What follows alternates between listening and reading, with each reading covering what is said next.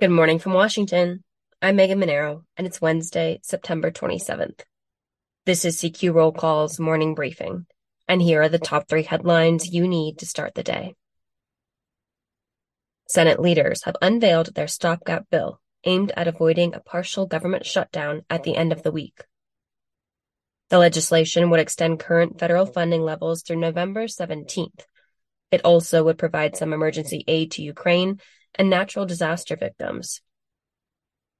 The effort cleared a key procedural hurdle Tuesday evening on the Senate floor, but further Senate procedure could drag out work on the bill, as could Republicans possibly picking battles over Ukraine aid, disaster relief, and border security.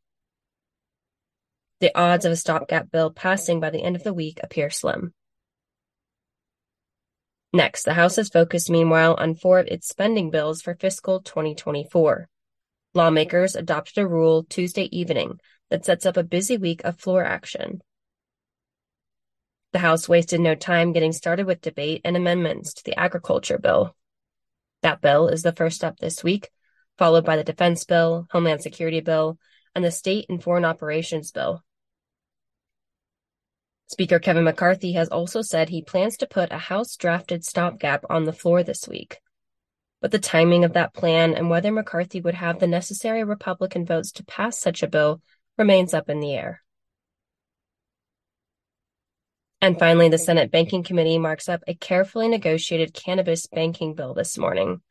The legislation would give cannabis companies access to banking for the first time. Senate Majority Leader Chuck Schumer said the bill would allow cannabis businesses that have traditionally operated in cash to finally have the opportunity to accept credit and debit cards. The bill is expected to advance out of committee and head to the floor. Check CQ.com throughout the day for developing policy news. And for all of us in the CQ Roll Call newsroom, I'm Megan Mineiro. Thanks for listening.